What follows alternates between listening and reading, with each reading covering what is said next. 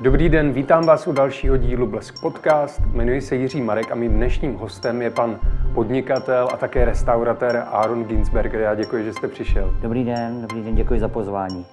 Vy jste již během první koronavirové vlny na jaře 2020 pomáhal vyrábět a distribuovat ochranné zdravotnické prostředky pro nemocnice nebo pro seniory. Zároveň jste pomáhal rozvážet zdarma jídlo pro zdravotníky. Hm, co vás vedlo k takto obří dobrovolnické činnosti? Uh, tak uh, jakoby pro nás jako uh, lidi z okol, nebo prostě židovského původu je to naprostá samozřejmost, protože jakoby charita je součástí judaismu, je to naprosto běžná záležitost většina obchodníků nebo lidí prostě eh, věnuje 10% ze svého profitu charitě a hrozně moc eh, jakoby se o charitu za, eh, prostě starají. Takže pro mě to nebylo něco, že by mě to vedlo, bylo to pro mě jakoby automatické. Jediné, co tam bylo trochu specifické, že jedna moje známá, která si tedy nepřeje být jmenována, ona nechce být příliš populární, tak měla na starosti právě při, starost o přeživší holokaustu a tam mě vlastně úplně na začátku požádala, protože ví, že jsem nebo ona se domnívá, že jsem šikovnej, jestli bych mohl pomoct se zajištěním těch ochranných pomůcek. Začali jsme vlastně s výrobou dezinfekce, za to bych chtěl strašně poděkovat paní radní z Prahy 7, která opravdu byla nápomocná, propojila mě s Akademií věd na Starém městě, kde jsme s, právě s jejich týmem začali dělat tu první dezinfekci která vlastně potom pomohla nemocnicím v Praze a tak dále. E, ta činnost už je tedy ukončena, ale na tom jaře to byla obrovská, obrovská pomoc. Potom jsem e, se spojil třeba s Pepou Průšou, který vlastně začal na své vlastní náklady vyrábět opravdu ve velkým e, ty ochranné štíty, takže ty ochranné štíty jsem se snažil demo, rozvážet a, a darovávat různým nemocnicím přímo vždycky na to, na to oddělení. A jelikož v té době vlastně nebyly vůbec žádné ty respirátory, protože jsme jako o nich vůbec nevěděli, eh, tak eh, to bylo takové zvláštní spojení přes paralelní polis. Jsem se dostal na Technickou univerzitu v Liberci, kde nám vlastně představili eh, ten jejich pokus, kde se pokusili z obyčejného meltblaumu, který je úplně k ničemu jinému, za pomoci elektrostatického náboje, doufám, jako nejsem úplně odborník, eh, a vyrobili z toho věc, která vlastně do dneška tvoří srdce a jádro těch respirátorů, tak my jsme s manželkou, která je lékařka, vymysleli, vlastně vystřihli jsme obdelník, který se přišpendlil nebo přicvaknul k chirurgické roušce, a rázem ten zdravotník měl místo třeba 50, 55% záchytu, 70, 80, 90, záleží, jestli si dali jednu nebo dvě vrstvy. Takže to byl ten úplný, úplný začátek, jak to celé vlastně začalo. Mm-hmm. Co byste vy sám označil za nejzáslužnější aktivitu, kterou jste dělal takhle na počátku jo, té pandemie? Nevím, netuším. Dobře. Mluvíme teďka o obrovské vlně solidarity na začátku pandemie. Ano. Myslíte si, že přetrvala do dnešních dnů? Eh, podívejte se, nepřetrvala a ten problém, v kterém vlastně, na který je to můj osobní názor, já si myslím, že zde prostě, když se vrátím na to jaro, nemám téměř žádné výtky. Prostě přišla katastrofa, opravdu srovnatelná se světovou válkou. Jediný rozdíl je, že nám tady teda nepadají domy, nebombarduje nás nikdo, ale devastace ekonomiky, psychiky a vlastně všeho je srovnatelná s tou válkou. Jenom prostě toho nepřítele nevidíme, on po nás nestřílí, eh, neobsadil nás, nezavřel nás do koncentráku. No, do koncentráku nás vlastně de facto zavřel, protože jsme všichni zavřený doma. Eh, ale eh, tam český národ ukázal, jak dokáže být šikovný, aktivní, prostě super. Eh, ty lidi se spojili od obyčejných maminek, který šili ty roušky doma, přes takový lidi, jako je Pepa Průša, který do toho narval miliony ze svého, aby prostě vyrobil ty, ty štíty, daroval je v obrovském množství zadarmo. Eh, a myslím si, že v tom pokračuje i do dneška. Eh, potom prostě ty lidé z té Technické univerzity v Liberci. Plus jsem spolupracoval s spoustou těch malých charit a sousedské pomoci, to vzedmutí bylo jako obrovský a bylo to, byla to urč, obrovská jakoby, záplata na duši, že i v tomhle situaci jsme vlastně nevěděli, v čem jsme a jak dlouho to bude trvat. Bylo to úžasné. Problém je, že jsme 12 nebo 13 měsíců po a ta vláda, které vlastně platíme daně a měla by se za tyto daně o nás starat, vlastně absolutně selhalo to vedení toho státu. A rozumím tomu, že nápor na tu psychiku je prostě brutální, devastující. Vy jste zavřený doma, spousta lidí nemá příjem. Eh, znám příběhy spousty lidí, kteří poctivě budovali svůj biznis 30, 35 let a tohle ta jediná vlna jim to prostě všechno poničila, zničila a od státu nedostali ani kapku pomoci, takže rozumím té frustraci těch lidí. Druhá věc, že se daří, netuším komu, eh, rozjíždět obrovské vlny hoaxů, eh, pro, který pro normálního člověka, který nemá tušení, která by je, jsou taky devastující, protože potom eh, vlastně v dnešní době to mi připadá, že lidé bojují proti sami sobě, protože se těm hoaxářům nebo těm kampaním podařilo ty lidi přesvědčit, že dezinfekce rukou, odstupy a ochrana úst je vlastně nějaký teror ze strany vlády, což je absolutně špatně. A vlastně vláda, nebo nebudu říkat vláda, tento stát vlastně v drtivé většině neposkytuje žádné informace. Já bych si představoval, že jednou týdně e, přijde někdo do televize, řekne nám, co se uplynulý týden stalo, jaký by mohl být teoretický e, vývoj na příští týden, jak bychom se měli chovat a zároveň s tím by měla jít masivní kampaň e, naprosto jednoduchá, to znamená říct, jaká dezinfekce je funkční, jaký máme aplikovat, jak často si máme mít ruce. My nepotřebujeme podle vyjádření třeba mé manželky, doktorky, my ani nepotřebujeme tyto speciální gely, ty jsou jenom o rychlosti, ale to nejzákladnější je klasické mídlo, pořádně si umíte ruce, vyhovuje to úplně stejně. E, poučit nás, e, co to jsou vlastně pracovní ochranné pomůcky, které používáme na ochranu dechového ústrojí, jak na ně šahat, nešahat, jak je dlouho používat, jaké normy používat a potom to doporučení s těmi odstupy. To si myslím, že si stát měl najmout nějakou kvalitní pr agenturu, domluvit se s médií, ty pravidla jsou pro všechny stejná, v celém světě stejná a tohle ta, ta vláda nebo ten management, který je, úplně nevím přesně, jestli všechno je to vláda, tak ten tady chybí, takže ty lidé nevědí, co mají dělat, neví, kdy to skončí, ekonomika je absolutně drtí, chápu ty frustrace, ani se na ty lidi, co prostě demonstrují, nemůžu zlobit. Prostě já tomu rozumím, že je to prostě katastrofa. Hmm. Já začnu tam, kde jste skončil, v tom informační šumu. Ten jeden z důvodů, proč jsem vás pozval do tohoto pořadu, je, že vy eh, v současnosti se věnujete testování respirátorů a dalších ochranných eh, prostředků. Na Facebooku jste založil veřejnou skupinu ochranné pomůcky včera Kupujeme kvalitní ochranu nebo šmejt, která čítá přes 10 tisíc eh, sledujících. Co vás k tomu vedlo? Proč jste začal s tím testováním?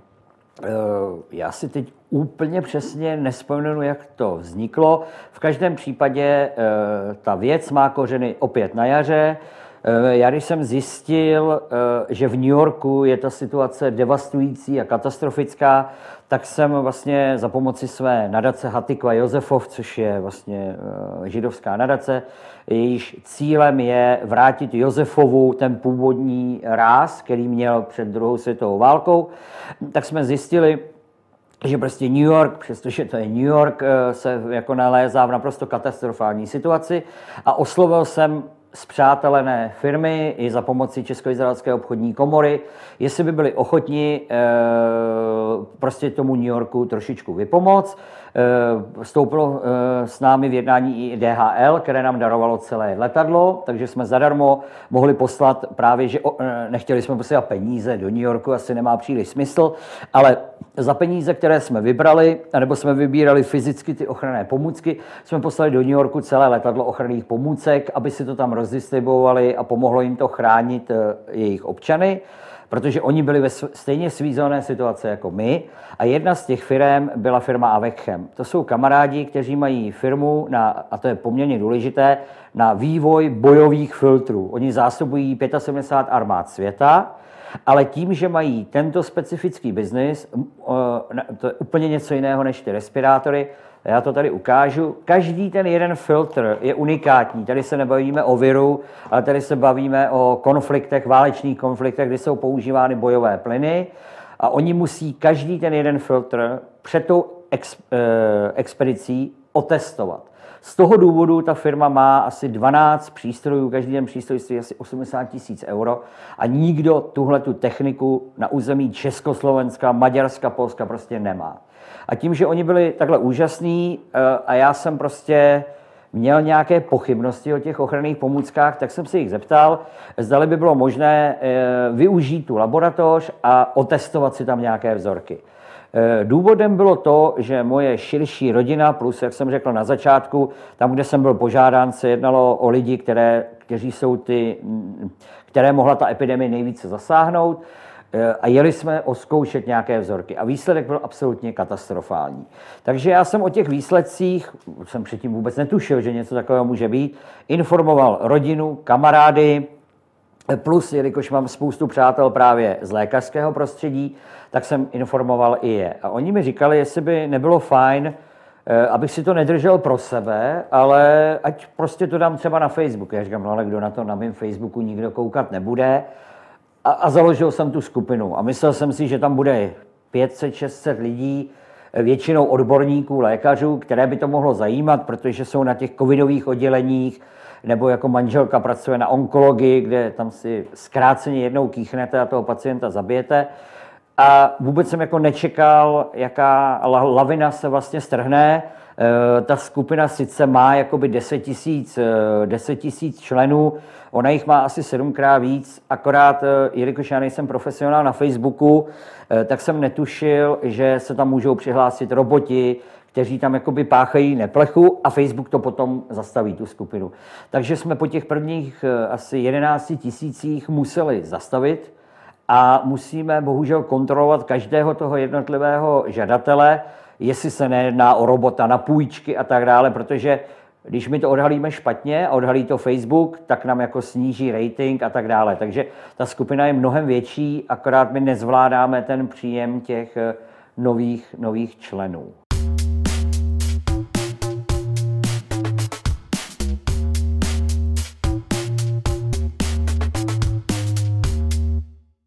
Vy jste v jednom rozhovoru řekl, že jste byl šokovaný tím, jaká je kvalita těch respirátorů a že mnohdy ty eh, ochranné zdravotnické pomůcky mývají i lékaři nebo zdravotnický personál v nemocnicích, že je to velmi rizikové. Furt to platí? Ta situace se já bych ji rozdělil na dvě části.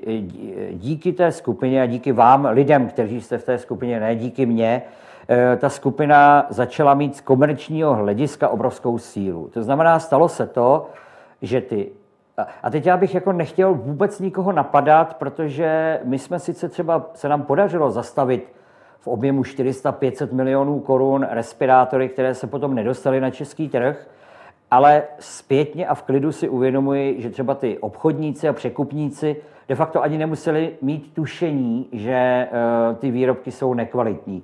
Protože tím, že na území České republiky je vlastně naprostý nedostatek eh, kapacit k měření, vlastně jediná akreditovaná laboratoř je Výzkumný ústav bezpečnosti práce v Jeruzalémské ulici, ale ten vzhledem k té pandemii je tak zavalen, že vám první vzorky otestuje někdy v říjnu, v listopadu.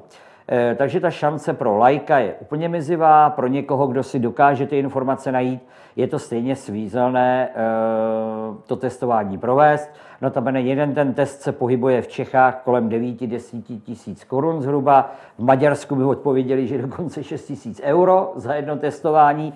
Takže pro normálního smrtelníka úplně mimo a pro toho obchodníka asi by to mimo nebylo, ale nevěděli, že tohle nebezpečí hrozí. To bych chtěl říct na úvod. Druhá věc, spousta novinářů a spousta těch dotčených, naposledy včera pan FX doležal, mě napadl, že je to konkurenční boj. Eh, úplně jsem nepochopil, co tím myslí, protože my se tady bavíme o dvou úplně odlišných výrobcích.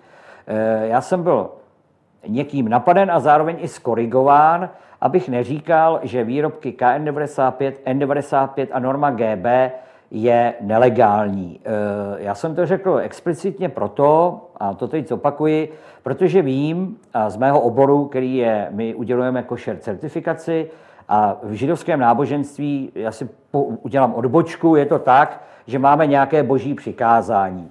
A teď rabíni v průběhu té historie, aby ten člověk, který je linkavý, neporušil to jedno nařízení, kolem něj udělali jakoby deset plotů. A tím, že ten člověk zbourá jeden, druhý, třetí, čtvrtý plot, on je happy, ale furt nezničil to boží přikázání.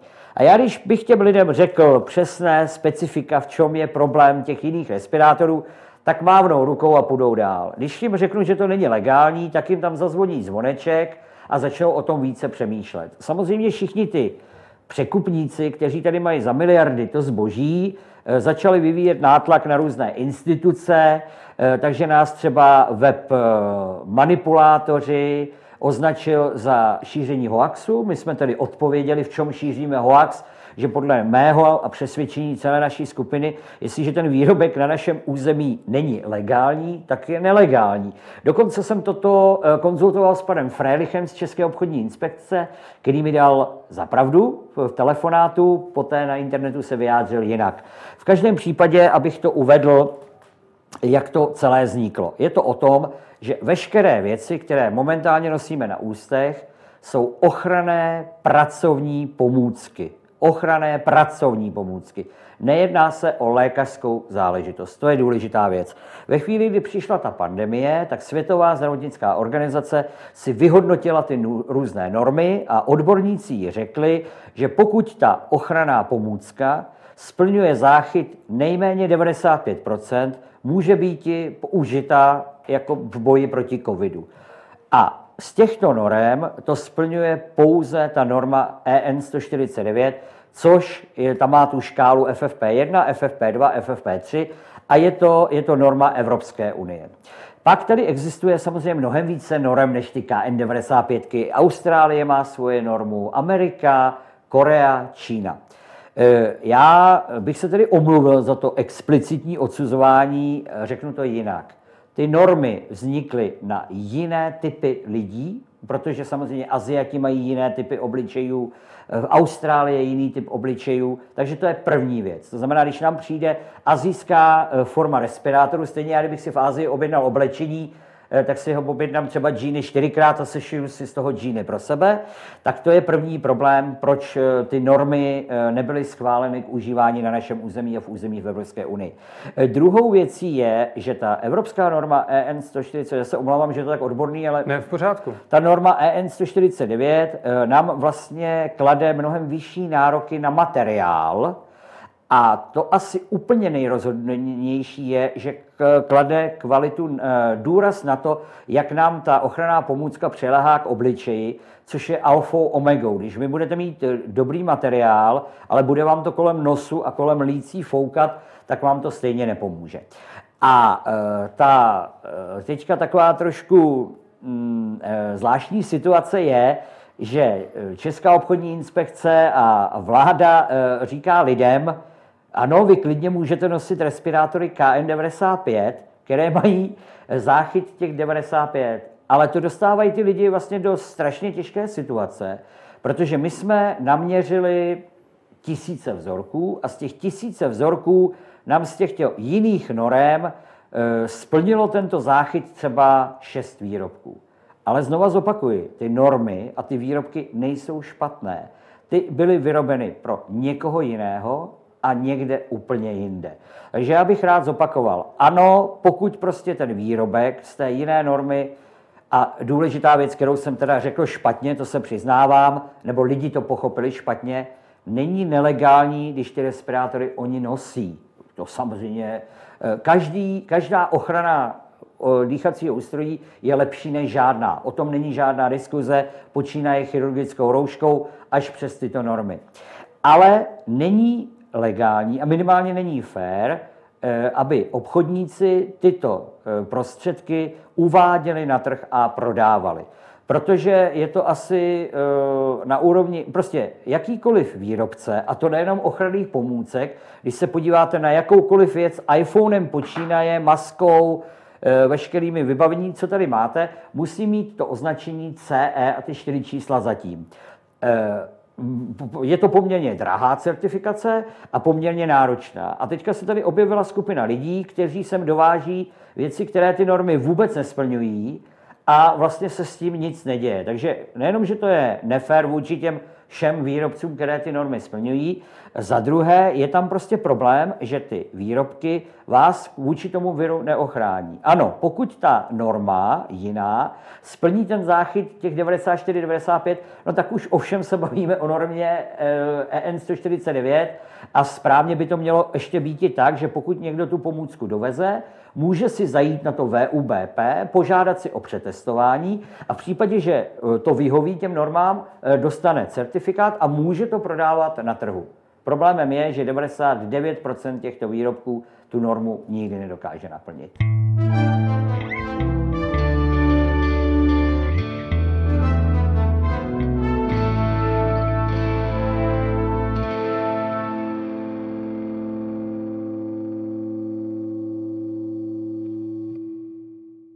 Vy také často upozorňujete na to, že z toho plyne těm uh, lidem, kteří to přeprodávají, obří profit, nebo kteří si to nechávají vy, vyrobit. Můžete vysvětlit, jak moc na tom vydělávají? Jo.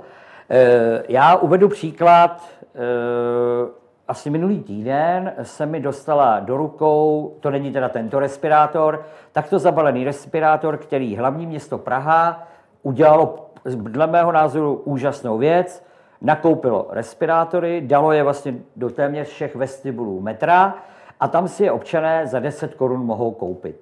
E, ty respirátory pochází z Číny, na tom není nic špatného. E, ty respirátory, e, kromě toho, že tedy pan dodavatel asi v rychlosti zapomněl tam dát český návod a tak, tak už, to už bych byl velký šťoural, samozřejmě ze zákona to v pořádku není, ale řekněme, že v druhé, třetí várce už se mu to podaří e, jakoby opravit, tak ten respirátor jsme otestovali v několika verzích a e, zaprvé jsme zjistili, že tedy na rozdíl od spoustu jiných ta norma Eh, ta certifikační agentura existuje, ta certifikační agentura opravdu ten certifikát tomu výrobku udělila a v tom našem testování prošel na Je to klasický respirátor. Ten respirátor dopravní podniky prodávají lidem za 10 korunů, nákupní cena je 6 korun 90. Myslím si, že ta marže na tom je naprosto v pořádku, protože ten dopravní podnik nemůže všechno dotovat, musí to rozvést, musel to zaplatit, musí si držet lidi. Za mě naprosto v pořádku. Další počin je dobrý je v tom, že 10 korun je velice dobrá cena a každý ten člověk si tedy může koupit důvěryhodný výrobek. Mhm. Ale, aby jsme se vrátili k meritu věci, samozřejmě tím, že ty ostatní normy, nejsou tak náročné jako to EN 149, tak samozřejmě ty materiály nejsou tak drahé. Takže já jsem schopen z Číny dovést tyhle ty jiné normy, včetně proclení a tak dále, v tom obrovském množství, za 3 koruny 50, za 4 nejvíc. A teď se podívejte, za kolik se prodávaly eh, do státních hmotných rezerv, za 70, za 100, za 150. Eh, přístup do těch nákupů má každý, to je samozřejmě na internetu, takže si může podívat, kolik kraje a tak dále, jakoby za kolik nakupovali. Plus samozřejmě eh, je spousta lidí, kteří na mě útočí, že jakoby prosazuju FF, jako tu evropskou normu vůči té Ázii a že ta Ázie je mnohonásobně levnější, se samozřejmě lež, protože ty obchodníci, překupníci a šmelináři to samozřejmě neprodávají za 4 koruny, ale prodávají to za 7, za 10. No a ty objemy, to se bavíme o stovkách. Eh, já jsem v jedné skupině, eh, teď já se omlouvám po tom covidu, hm, jsem hrozně zapomnětlivý, ale je, je, teď já jsem si teda kvůli vám vypnul Facebook, ale je prostě skupina, hledáme dodavatele a výrobce. Každý den se tam protáčely obchody za prostě 700 tisíc, 800, 2 miliony respirátorů. No a teď si vlastně spočítejte ten rozdíl, takže ze spousta těch lidí se stali přes noc multimilionáři a někteří z nich i miliardáři. Takže samozřejmě chápu, že tím, že jsme do toho rýpli, tak asi jsme ne všem udělali radost. Hmm, a to jste mi nádherně nahrál. Moje další otázka směřovala k tomu, že vy jste pro web flowy.cz uh, řekl, že vám taky dochází nějaké výhružné zprávy. A tak jestli byste o tomhle mohl říct, uh, jestli se třeba nebojíte tak podívejte se, kdyby někdo vám řekl, že se nebojí, tak samozřejmě lže. Já jsem zvyklý bojovat jakoby celý život, příjemné to rozhodně není. Eh, mělo to vývoj. Když jsme s tou skupinou jako začali a šla ven, eh, tak to bylo takový, protože se pohybu mezi těmi lidmi, co to prodávají, eh, tak to byly takové to jako posměšky, ha, ha, ha, vy to otestujete, vás kouká na vás 60 lidí, nám to biznis neohrozí, Eh, po 14 dnech už smizely úsměvy z tváří, eh, začaly tuhnout a eh, byly tam takové přátelské hecapy, jako dávej si pozor, možná by na tebe mohli naskákat právníci a tak dále, a tak dále. Já jsem měl to štěstí, že ty lidé, co mi pomáhají, jsou tedy i elitní právníci, takže už to nebylo tak živelné. Veškeré ty věci jsme začali konzultovat s právními zástupci. Eh, pak tam proběhly takové veselé výhrušky, že mi někdo usekne nohu, ruku, takže jsem těm chlapcům z té dané komunity řekl, že není problém, ať řeknou kde a kde, ať tam netahají ty mačety, že jim nebudou stačit. Uh, upozornil jsem lidi, kteří té skupině tak nějak jakoby vládnou, takže ty si ty chlapce sklidnili, to byla strašná rychlost.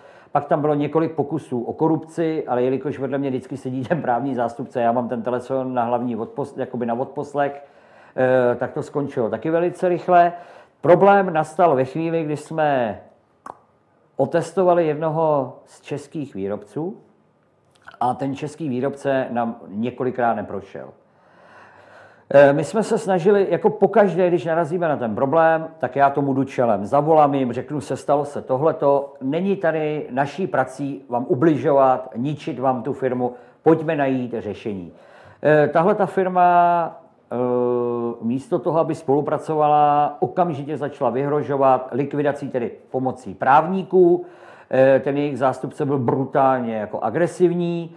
Eh, my jsme teda mezi tím zjistili, že on si třeba najímá různé nezávislé agentury, aby špinil svoji konkurenci, takže jsme viděli, že stojíme proti poměrně velkému protivníkovi. Eh, on neustával v tom útoku, takže my jsme teda začali hledat to pozadí, protože jsme byli překvapení, že firma, která se navenek prezentuje divné jako spasitel světa, tak je to úplně jakoby naopak. A výsledky toho našeho šetření, které teda samozřejmě z důvodu toho, že by nás zažalovali, nemůžu říct, tak jsme vlastně zjistili, že 80% výrobků tohoto výrobce buď vůbec nesplňoval normy, nebyl řádně označený, plus uváděl na trh věci, které neměly žádnou certifikaci, až úplně v poslední chvíli, řekněme poslední 14 dní, 3 týdny, začal uvádět na trh věci souladu se zákonem. E, dokonce máme i důkazy, které dokud nebudou písemně, e, vypadají na to, že dokonce není ani výrobcem, ale třeba v drtivé většině pouze přebaluje věci z Číny. To je samozřejmě další nešvar, na který jsme jakoby přišli, ale z důvodu toho, že ty největší podvodníci vždycky bývají nejvíc agresivní a my nemůžeme říct, ten člověk je podvodník, on přiveze z Číny výrobek, tady něj dá krabičku s českou vlajkou a vydává ho za český výrobek. On nám odpoví ze zákona mohu, já se domnívám, že nemůže, on se domnívá, že může.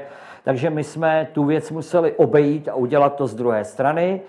Eh, takhle, určitě bych chtěl říct, eh, není fér říkat, že český výrobek je lepší než azijský výrobek. Eh, prostě vždycky jde o tu kvalitu. Jestliže je to kvalitní český výrobek, je to v pořádku. Jestliže je to kvalitní polský výrobek, je to v naprostém pořádku. Pokud ty výrobky splňují normu, tak ať jsou odkudkoliv, to není žádný problém. Ale tady se objevilo právě to, to teda já hrozně kličkuju, ale když eh, vy jste se ptal na tu cenu toho respirátoru z té Ázie, tak tady je biznis eh, jeden v tom, vy třeba přivezete ten respirátor z Turecka nebo z té Číny a nákupní vaše cena, včetně cla a všeho, může být třeba 6 korun. Ale v té skupině, kde se pohybují ty velkoobchodníci, tak vám za turecký, čínský, azijský respirátor dají vám korunu navíc. Což samozřejmě v tom velkém objemu je velký biznis, no ale v tom malém objemu to není jak zajímavé. Ale když budete tvrdit, že ten respirátor byl vyroben v Čechách a je český, tak začínáte na nějakých 10-11 korunách, což je obrovský biznis. A my jsme tedy objevili firmy, které pouze přebalují a vydávají to za české výrobky. Jelikož ovšem se nehodláme, nehodlám já ani nikdo z nás ztrácet čas jako v bojích s právníky, tak jsme to obešli a udělali jsme eh, cech českých výrobců ochranných pomůcek. Eh, tam jsme udělali nějaký určitý morální kodex, a součástí toho je i dohled, protože já celý život dělám vlastně tu košer certifikaci, což je to samé. Mně je úplně jedno, jestli dohlížím eh, firmu Rudolf Jelínek, anebo jestli dohlížím výrobce respirátorů. Ty, ty procesy jsou úplně stejné. Takže ty členové, kteří budou v tom, eh, a dále jsem tedy udělal to, aby na mě nepadala veškerá břímě toho měření, tak už od minulého týdne jsem veškeré ty pravomoce předal tomu cechu. To znamená, od minulého pátku už veškerá měření a věci eh, dělá si ten Čech, eh, cech českých výrobců a já jenom zůstávám, nevím, jak dlouho ještě tváří, teda co natáčím ty edukační videa a tak dále. Mm-hmm. A ty lidé, kteří jsou v tom cechu a kteří dostanou certifikaci od toho cechu, tak vlastně budou firmy, u kterých eh, víme, že jsou eh, to firmy, které jsou na území České republiky. Nezajímá nás, jestli majiteli Čech nebo Int, to nás nezajímá. Odvádí tady daně, eh, chovají se fér k zaměstnancům ale samozřejmě kontrolujeme to, jestliže opravdu nakoupili tolik a tolik materiálu, tak vyrobili tolik a tolik respirátorů. Což nám řekne, že jsou opravdu čeští výrobci.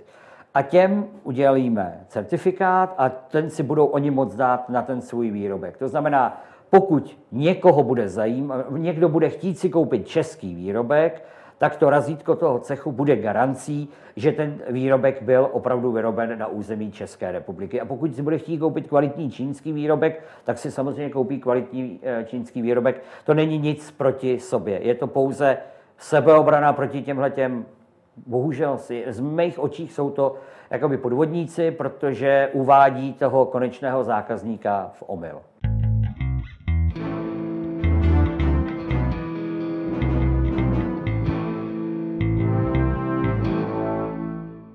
Já mám na závěr takovou historku o vás, pěknou.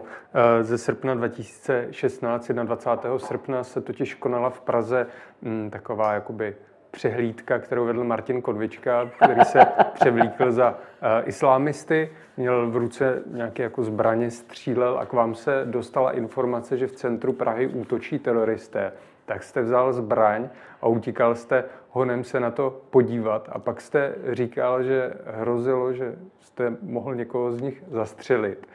A později o tom referoval uh, deník New York Times, Aha. že se tohle stalo. Mm, já si myslím, že vás to docela vystihuje, že když se něco děje, tak vy běžíte hnedka a snažíte se něčemu zabránit nebo naopak pomoci. Souhlasíte s tím? Tak já nevím, jestli můžu říct, jak to bylo, no, uh, aby jsme předešli nějakým fámám. Bylo to tak, že v tu dobu já jsem stál u své restaurace, přišla mi SMS, že islamisté útočí na staroměstské náměstí, což mi přišlo trochu humorné, když jsem stál, já nevím, 900 metrů tam teď, tak bych asi střelbu slyšel takže jsem tu sms ignoroval. Ale vedle mě stáli uniformovaní strážníci, protože tam se poměrně pohybují a začali jim pípat vysílačky, že je nějaký alert. Takže já jsem tam běžel, ne, že jsem si vzal zbraň, já jsem ozbrojen denně z důvodu toho, kde podnikám, v jaké čtvrti podnikám, tak tam jakoby musíme mít, máme celoživotně zvýšená bezpečnostní opatření. Když jsem doběhl na Stroměrském náměstí, eh, tak jsem tam viděl Hamr. Eh, okamžitě mi došlo, že to asi úplně jinak, protože ten Hamr patřil mému kamarádovi. A na korbě stály tyhle ta banda blbců s vlajkou islámského státu. Ehm, já jsem je pouze konfrontoval, rozhodně jsem po nich nestřílel, ale když se mě potom média ptala, tak jsem říkal, ano, kdyby takovéhle vozidlo s touhle vlajkou a lidi s tomhle eh, vjeli na židovské město, tak by nám nezbylo nic jiného, než se bránit střelbou. Humorná věc je ta, že v té době někde na zemí Prahy dokonce probíhalo uh, nějaký trénink speciálních jednotek a chlapci z těch speciálních jednotek mi říkali, že šli asi 15 minut předtím na oběd a že by šli o těch 15 minut později, tak by z té show nezbylo vůbec nic, protože by je samozřejmě zastřelili. Eh, takhle, ta věc ze strany pana Konvičky byla absolutní pitomost. Jemu totiž nedošlo několik věcí. Z jeho pohledu to byla nějaká jakási sranda, ale z pohledu těch turistů to žádná sranda nebyla, což potom dokázali i ty videonahrávky z té restaurace Kotleta, kde ty lidi v panice utíkali a, a rozbili si pusu o, o ty jednotlivý, prostě poničili trošku tu restauraci. Další věc, která mě zaráží, že do dneška policie neřešila to, že oni použili opravdické zbraně, v kterých měli tedy slepé náboje ale já, jelikož se občas účastním nějakých eh, akcí, kde jsou zbraně, vím, že u každé akce, kde na veřejnosti máte zbraň, musíte mít pyrotechnika, povolení policie. A nějak se ke mně nedostalo, že by to policie vlastně vůbec jako vyřešila. Eh, myslím si, že celá ta věc byla nešťastná. A co se týká New York Times, to bylo trochu nefér, protože oni mi dali ke schválení tu, tu reportáž, a tam bylo napsáno, že jsem vlastně vzal zbraně, běžel jsem s ní na staroměstské náměstí. A já píšu tomu šéf-redaktorovi, že za prvý to je nelegální, že já nemůžu pobíhat s pistolí venku po ulici a za že to není pravda. A šéf-redaktor mi napsal, že titulek Aaron Grab the Gun eh, je hrozně catchy a že to teda jako měnit nebude a že to takhle otiskne. Dokonce kamarádi v izraelské armádě mi na to téma vyrobili i tričko, kde je nějaká silueta a pod tím je jako Aaron did grab the gun. Eh, takže z toho měli akorát srandu, ale mm, myslím si, že, že ta akce jako byla pro ně pro kontraproduktivní, zničila jim, eh, nebudu tu jejich snahu hodnotit. Byla, byla to z jejich strany jako obrovská, obrovská chyba, tohle se asi určitě stát nemělo. Hmm. Tak děkuji za tu... Ještě můžu úplně poslední. Ano, já, povídejte. Jsem Já jsem jenom chtěl říct, eh, abych byl úplně objektivní, ty, tyhle ochranné pracovní pomůcky nám pomáhají pouze částečně. Proto já jsem právě uprosil lidi, kteří se zabývají tím vojenským průmyslem, jestli by nám nemohli, nebyli schopní vyrobit věc, která by těm lidem pomohla a ještě ji byli schopni akceptovat nosit. Takže vznikla tahle ta, jo, není to žádná reklama, ta věc je dotovaná. Takže eh, požádal jsem je, aby vyrobili polomasku, která v reálu je mnohonásobně těžší, aby byla lehoučká a aby na ní byl tenhle ten funkční filtr což je bohužel v dnešní době jediná ochrana do míst, kde je vyšší koncentrace lidí. To znamená metro, tramvaj, nemocnice. A ten, ten důvod je ten, že prostě tady vidíte tu gumu.